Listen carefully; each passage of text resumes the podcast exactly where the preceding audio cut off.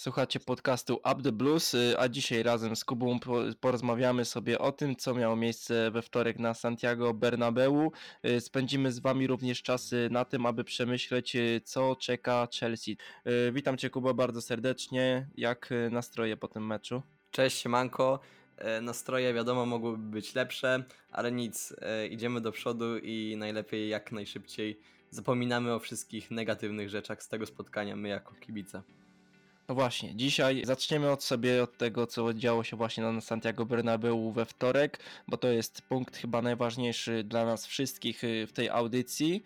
Kurczę, szczerze powiedziawszy, powiem ci, że ja miałem nadzieję, że Chelsea zagra tak jak zagrała, ale tak myśląc sobie realistycznie, nie byłbym w stanie sobie nawet wyobrazić tego, że, że Chelsea zagra naprawdę tak idealny sposób i tak zdominuje Real Madryt na ich własnym stadionie, patrząc na to, że byliśmy dwie bramki w plecy. Jak ty widzisz to? Czy, czy, czy ty w ogóle spodziewałeś się, że Chelsea tak świetnie wejdzie w to spotkanie i no, co by nie było, kurczę, wynik 3-2 ostatecznie, nie awansowaliśmy, ale sam obraz tego dwumeczu jasno pokazuje Chelsea dominowała Real i to, co dało Realowi y, awans, to z pewnością błędy indywidualne Chelsea i, no i indywidualności Realu.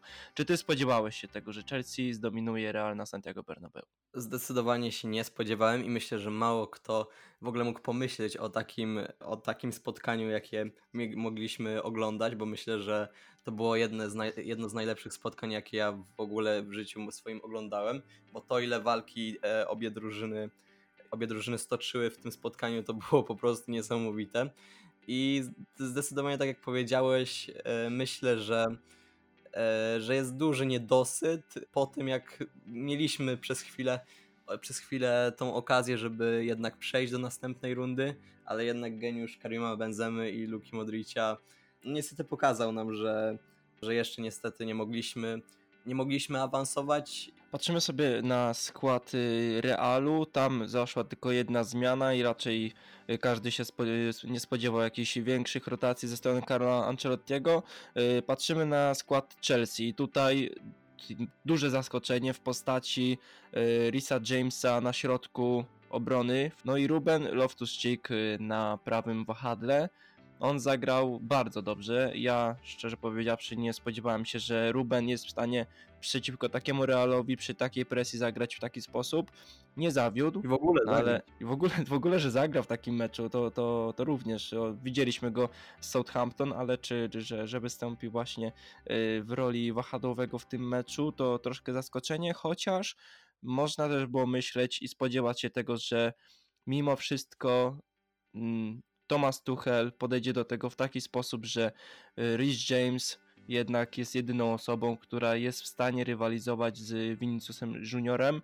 No i Vinicius Junior poza tą jedną sytuacją, gdzie dośrodkował do Benzemy, nie było go. Rhys James schował go do kieszeni. Niestety ostatecznie y, się nie udało. No i chciałbym Ciebie zapytać y, o najważniejszą chyba rzecz tego spotkania, czyli o pozytywy i negatywy, czyli kto najwięcej zyskał z piłkarzy Chelsea dzięki temu spotkaniu, a kto najwięcej stracił. Może zacznijmy od tego, kto najwięcej stracił, bo, bo, bo tutaj chyba dużo postaci nie ma, ale na pewno jakaś się znajdzie. Powiem ci, że numerem jeden nie wiem, czy według każdego to będzie numer jeden, ale dla mnie takim zawodnikiem jest Engolo Kante, czyli niestety wskazuję tutaj mojego ulubieńca, ponieważ uważam, że to on zawalił i że był główną przyczyną e, utraty tych dwóch bramek. E, czy co, co do pierwszej, to, to tam źle podał i straciliśmy piłkę, ale to było takie niezbyt, nie, tak, niezbyt oczywiste, ale co do drugiej bramki, tak, druga bramka z pewnością to jest błąd Kante i tam nie porozumiał się, się z, Robu, z Rubenem Loftusem-Cheekiem, no ale to była piłka Kante i tutaj no, fatalnie się, się popisał, no ale ty kontynuuj odnośnie Kante.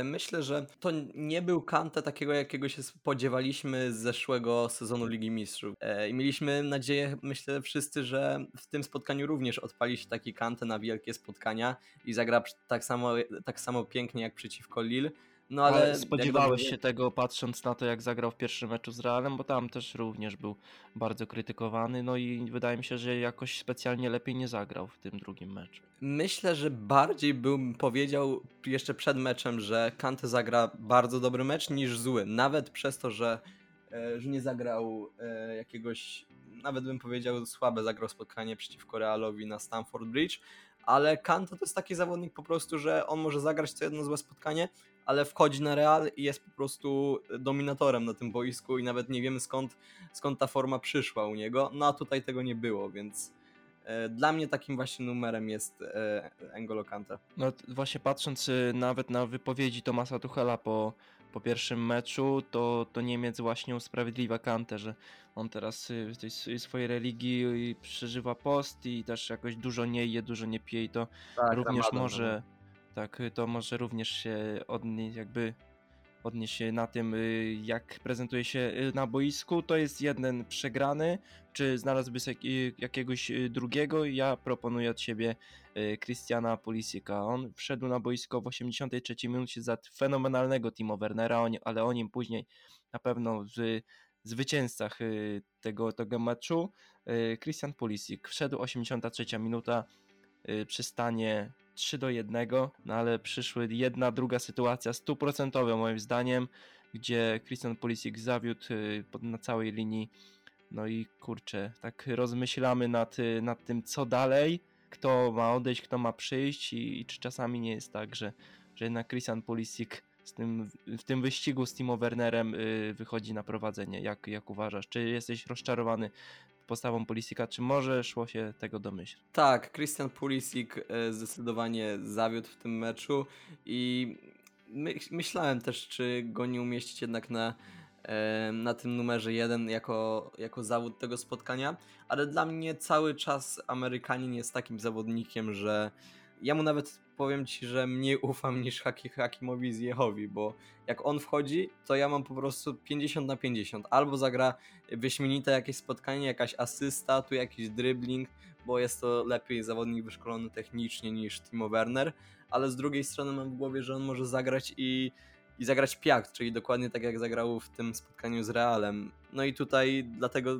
Christian Pulisic właściwie od tego czasu, kiedy miał kontuzję, ja mu w ogóle nie ufam, kiedy jest na boisku, no bo to jest taka loteria, a na takie spotkania no mało potrzebny jest ten zawodnik, który, któremu nie można ufać w tych 100%. No to ja, ja Christiana Pulisika dawałbym z pewnością na, na pierwszym miejscu mimo wszystko, próbując usprawiedliwiać Kantę tym, tym jego okresem po prostu spowodowanym y, przez jego religię i, i post. Y, Timo Werner mógł poczuć się no, no, trochę słabo mógłby się nie, nie, Niemiec poczuć, patrząc jakie spotkanie zagrał, daje bramkę na 3-0, po czym y, schodzi i wchodzi w, jego miejsce kapitan Ameryka, marnuje dwie setki doch- doch- dochodzi do dogrywki, no i tam niestety y, przegrywamy. Do plusów teraz y, przechodzimy. Szybciutko, żeby móc jeszcze porozmawiać o tym, co, co dalej, co przy Chelsea. Plusy tego spotkania i zacząłbym od Timo Wernera, bo on z pewnością zgodzisz się ze mną, że na tej liście się znalazł. On y,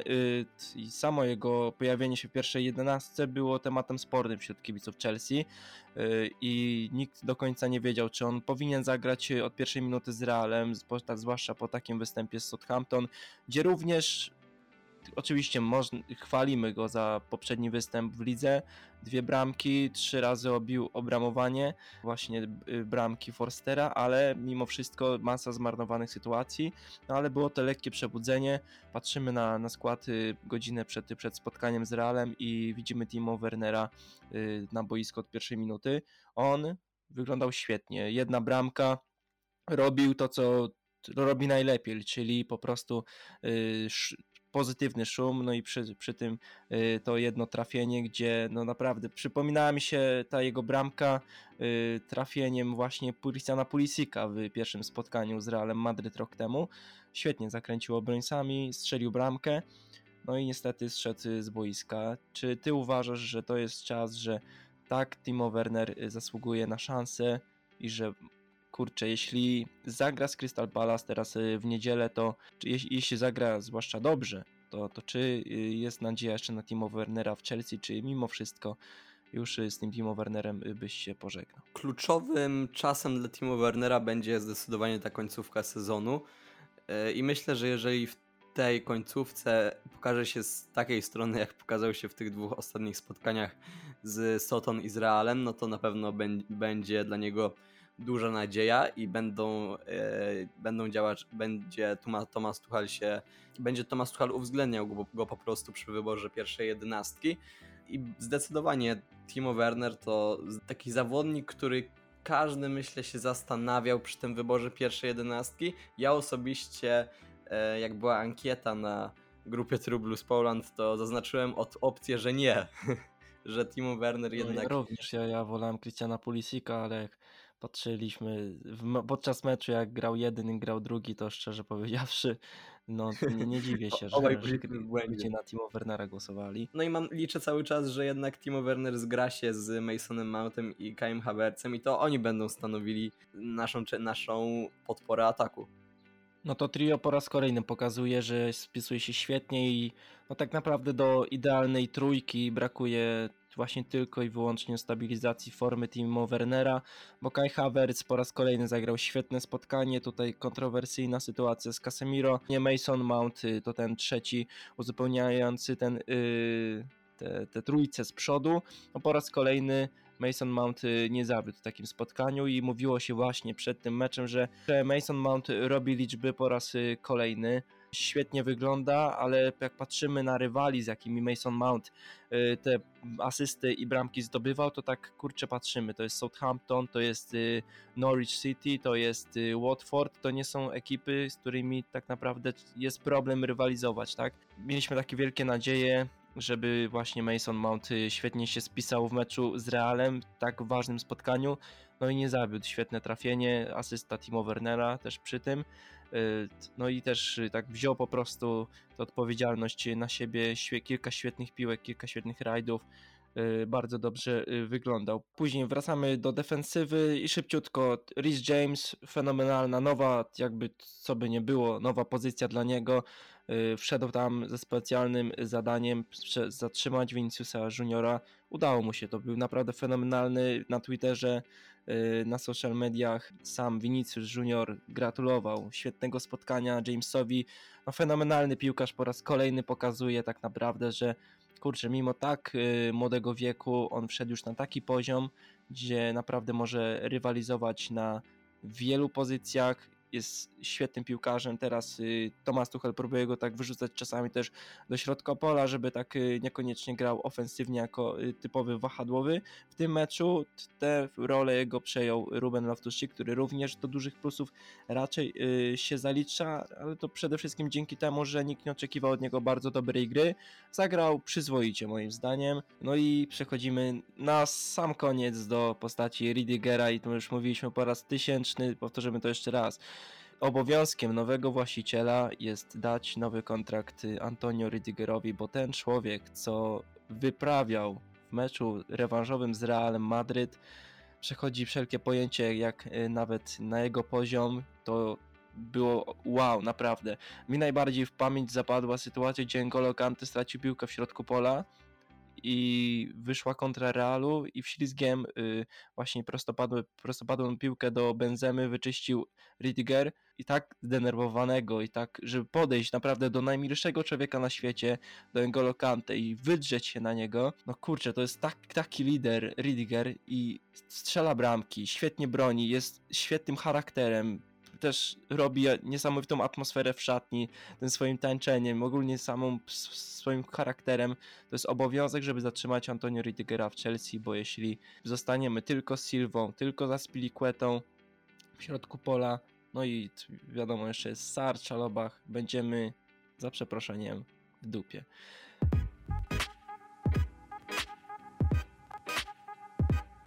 Słuchacie podcastu Up The Blues. Jeśli podoba Ci się słuchana audycja, zostaw lajka i suba na naszym kanale YouTube. Słuchaczy Spotify zachęcamy do ocenienia nas. Z góry dzięki za każdą formę wsparcia.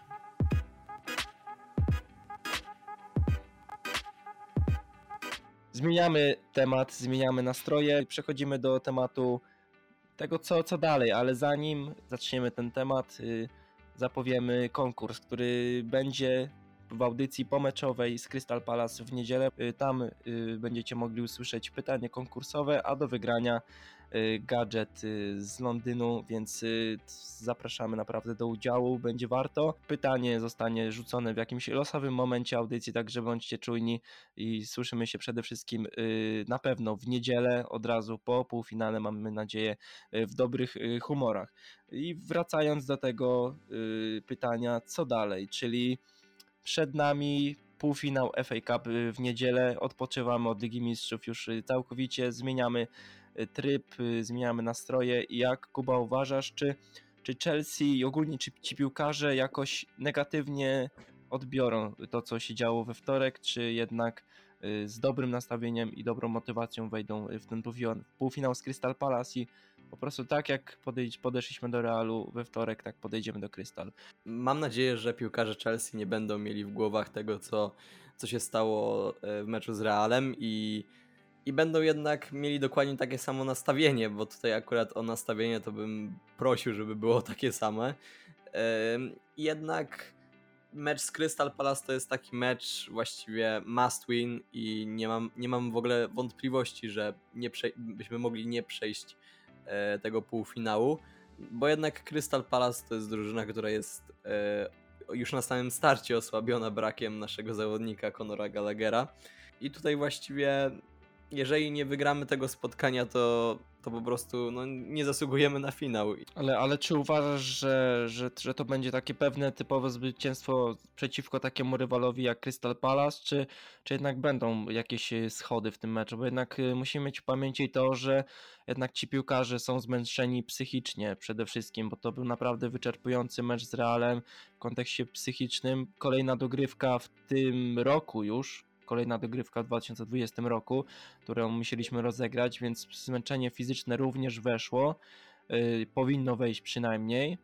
No i oczywiście jest też y, podróż y, z Madrytu, która również y, potrafi zmęczyć, więc czy, czy spodziewasz się właśnie takich lekkiej ścieżki do finału, czy mimo wszystko spodziewasz się, że, że kurczę jednak będą, będą problemy z tym Crystal Palace? Może nie przez to, że że podopieczni Patryka Wiejry postawią ogólnie opór, ale czy nasze zmęczenie i nasze y, to, co się działo we wtorek spowoduje, że my sobie sami te schody postawimy. Jak, jak, jak uważasz? Będzie to miało na pewno jakiś wpływ, ale nie uważam, żeby to nam stanęło na drodze, drodze do wygranej z drużyną Patryka Wiejry. Po prostu wydaje mi się, że jest za duża różnica klas między Crystal Palace, a nawet zmęczoną Chelsea po po, finale, po, po, po ćwierćfinale Ligi Mistrzów. Będzie na pewno, myślę, u nas w składzie dużo zmian, bo nie sądzę, żeby wszyscy zawodnicy ze spotkania z Realu wyszli na, weszli na Crystal Palace i po prostu trzeba, musimy wygrać to spotkanie. A tak y, ogólnie jest patrząc na to, y, jakie spotkania są przed nami i o co jeszcze walczymy, no to walczymy na pewno o FA Cup i to jest jedyne co nam y, pozostało. I tutaj pytanie, czy, czy ten sezon uważasz za, za dobry, czy, bo jednak patrzymy na ligę i tam duża strata, do drugiego miejsca. Raczej nie jesteśmy w stanie odrobić e, tej straty już e, do, do Liverpoolu i do Manchesteru City. O mistrzostwie nie marzymy nawet w żaden sposób. Patrzymy na to, co dzieje się za nami, za naszymi plecami. Tam jest Tottenham, tam raczej Tottenham, Arsenal i West Ham walczą o Ligę Mistrzów. My jesteśmy raczej spokojni, wiedząc, że mamy jeszcze jeden mecz y, mniej od, od Tottenhamu. Jesteśmy na takiej ziemi niczyjej, czyli ani nie walczymy o żadną wyższą pozycję, ani też nie czujemy jakiejś wielkiej presji z tyłu, więc pozostaje nam do jakby do walki tylko FA Cup. No i tutaj czy chciałbyś, żeby Chelsea skupiła się tylko na tym pucharze, i, i dała z siebie 100%, patrząc, że następny mecz mamy z Arsenalem, więc y, jak, jak to widzisz? Czy oszczędzałbyś chociaż troszkę tych, tych piłkarzy, czy, czy jednak idziemy na całość? FA Cup pozostaje, nie możemy w żaden sposób y, ryzykować porażki z Crystal Palace, patrząc, że to jest tylko jedno spotkanie. Y, wiem, że mówiłeś, że, że dokonałbyś pewnych zmian, ale jeśli tak, to, to jakich? I przede wszystkim kogo z tej jedenastki z Realu Madry- przeciwko Realowi Madryt byś zostawił? Wiesz co, mm, zdecydowanie powiedziałbym, że że takim moją zmianą na pewno bym nie zagrał Engolo Kante, go bym posadził na, e, na ławce. Jeszcze ze zmian może bym, bym widział w pierwszej jedenastce. Dałbym szansę i dałbym jeszcze szansę Zjechowi. Też ta pozycja, którą na pewno ja bym obstawił na mecz z Crystal, Palace to jest Timo Werner. To jest y, obowiązek i trzeba Tak, po prostu dawać mu jak najwięcej minut, żeby, żeby mógł podtrzymać ten swój gaz, no i przede wszystkim, żeby też psychika na tym jakoś za bardzo nie ucierpiała, bo moim zdaniem y, Timo Werner, to co się dzieje ogólnie wokół niego, to pokazuje też jaką on ma silną... Tak, dokładnie, bo, bo jeśli patrzymy na jego psychikę, to ma niesamowicie, niesamowicie silną psychikę ten, ten piłkarz. Bo kurczę, tyle dołków, tyle, tyle zmarnowanych sytuacji, które czasami i przez brak y, szczęścia, raz y, umiejętności, to, to kurczę, on za każdym razem potrafi się podnieść i widzimy, chłop wychodzi po, po takim okresie słabej gry, gdzie przebudził się kilka dni wcześniej z Southampton, gdzie również miał swoje sytuacje, które zmarnował. Stawia na niego Thomas Tuchel od pierwszej minuty i robi niesamowite show. No to Timo Werner jest naprawdę niesamowicie silnym piłkarzem psychicznie. No i też najwyższa pora, żeby mógł w końcu podtrzymać y, to, co, to, co zaczął Southampton, więc Crystal Palace na pewno y, bym go zobaczył. Ja, ja ogólnie postawiłbym wszystko na, na FA Cup w tym sezonie. Kurczę, musimy wygrać jakieś coś, coś lepszego, bo mamy w gablocie Super Puchar Europy i klubowe Mistrzostwa Świata, które mimo wszystko nie były ciężkimi pucharami do zdobycia. No i mamy FA Cup. Trzeba zrobić to, czego nie zrobiliśmy rok temu, czyli po prostu ten puchar wygrać tam. Moim zdaniem o wiele cięższy przeciwnik w potencjalnym finale, bo City lub y, Manchester y, City lub y, Liverpool. Patrzymy na terminarz w lidze i rozpatrujemy. Mamy tak Arsenal, West Ham United, y, Everton, Wolves, y, Leeds United, Manchester United, y, Leicester i Watford na zakończenie sezonu, czyli terminarz taki ani nie trudny, ani, ani niełatwy. Moim zdaniem, tak jak powiedziałem, top 3 y, to jest obowiązek, raczej tutaj nie musimy się też zbytnio starać o to, żeby te pozycje utrzymać, no ale patrzymy co dalej, bo tak jak powiedziałem, sezon już możemy podsumowywać mimo wszystko. Mamy FA Cup, y, podsumowujemy sobie tak na szybciutko ten, ten sezon i patrzymy na to, y, co będzie się działo w przyszłym, ponieważ to, że będzie nowy właściciel, to jest rzecz oczywista. To, że zostanie Thomas Tuchel, to jest również rzecz oczywista. Kto zostaje w Chelsea na przyszły sezon, i tutaj patrzymy sobie względem takiego podstawowego składu, czyli kto jest wokół kogo na danej pozycji powinna się Chelsea opierać. Wiemy raczej, że będziemy grać formacją taką, jaką gramy, czyli z wahadłowymi. Y, Tak jak wcześniej wspomniałem, pozycja Antonio Rudigera to jest must have. Naprawdę musimy podpisać tego piłkarza, bo jeśli nie podpiszemy Rudigera, będziemy w niezłych y, tarapatach. Później pozycja Thiago Silva, czy tutaj już szukałbyś jakichś zastępców, patrząc na to, że jemu zostaje rok y, kontraktu, czy, czy jednak szukałbyś jakiegoś wzmocnienia na rynku?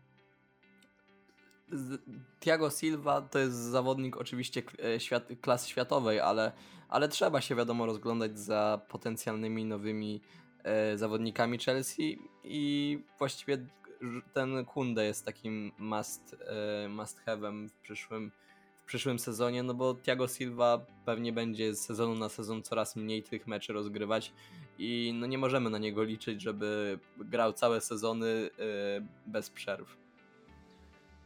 No, Thiago Silva już y, chyba 38 lat, z tego co, 38, co tak. pamiętam. 38, więc, y, więc no, to jest wiek już y, lekki, taki sędziwy dla piłkarza, no ale co by nie było, jest dalej świetnym piłkarzem i nawet samą atmosferę, y, jaką wprowadza i profesjonalizm, to, to naprawdę ci młodzi piłkarze mogą z niego, z niego jeszcze korzystać przynajmniej przez y, najbliższy sezon, więc jego pozycja na pewno zostaje. Obok Christensen, on już raczej dogadany z Barceloną, więc jego w planach y, na przyszły sezon nie widzimy. Spiliqueta ten kontrakt podpisał, więc on w przyszłym sezonie prawdopodobnie zagra, co nie jest jeszcze pewne, bo wiadomo, że mimo podpisanego to kontraktu on z Chelsea dalej może odejść, ale tutaj raczej Aspiego widziałbym w przyszłym sezonie, więc tutaj ta pozycja defensywy, o którą mogliśmy się oba- obawiać najbardziej, No, wszystko zależy od tego, jak y, rozwiąże się właśnie sytuacja z Antonio Ridigerem. Wahadła raczej bez żadnych wątpliwości. Rhys James i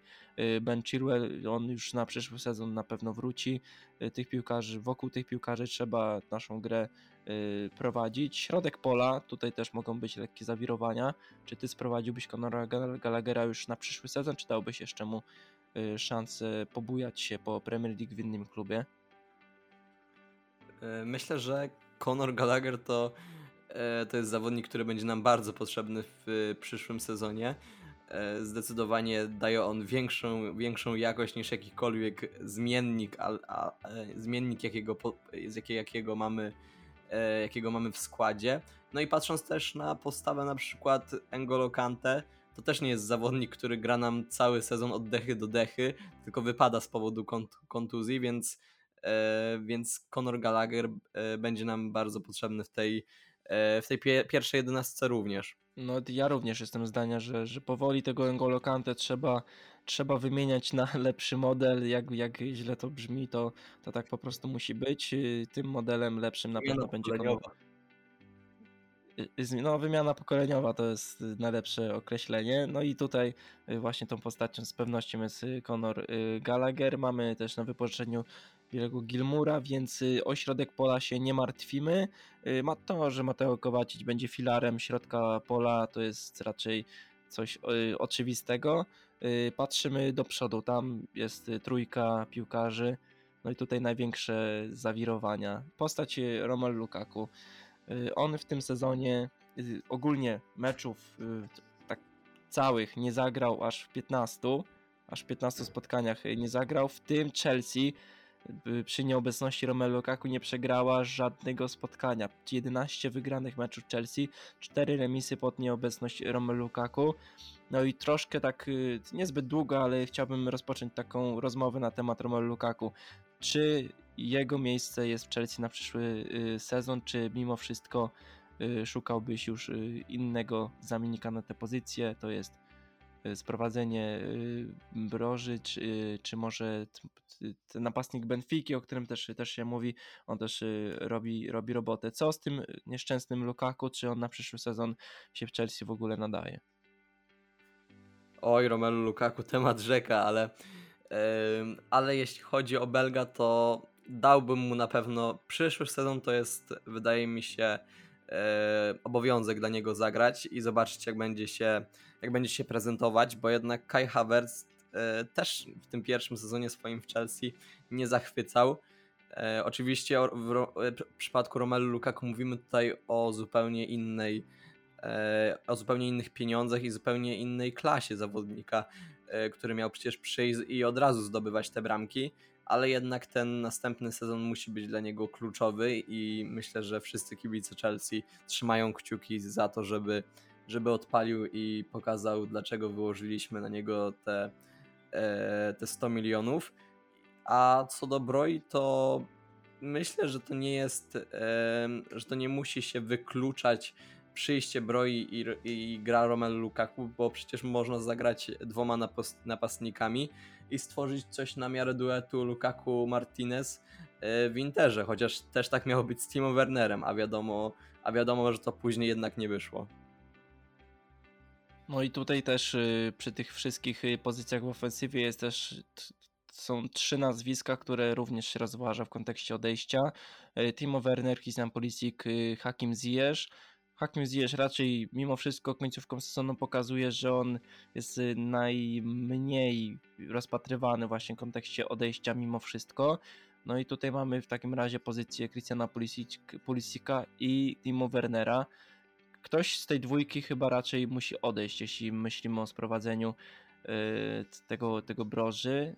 No i, i, właśnie, no i też pozostawieniu Romelu Lukaku mimo wszystko, bo ja też zgodzę się z tym, że że, że ten jeszcze dodatkowy sezon Romelu mógł może, może dostać, ale jak już nie odpali w przyszłym, to, to szukamy kogoś nowego. Y, Timo Werner czy Christian Pulisic, y, jak, jak ty to widzisz? Y, którą z tych pozycji mimo wszystko musisz odjąć od kadry Chelsea na przyszły sezon? Ja jestem za Christianem Pulisiciem mimo wszystko.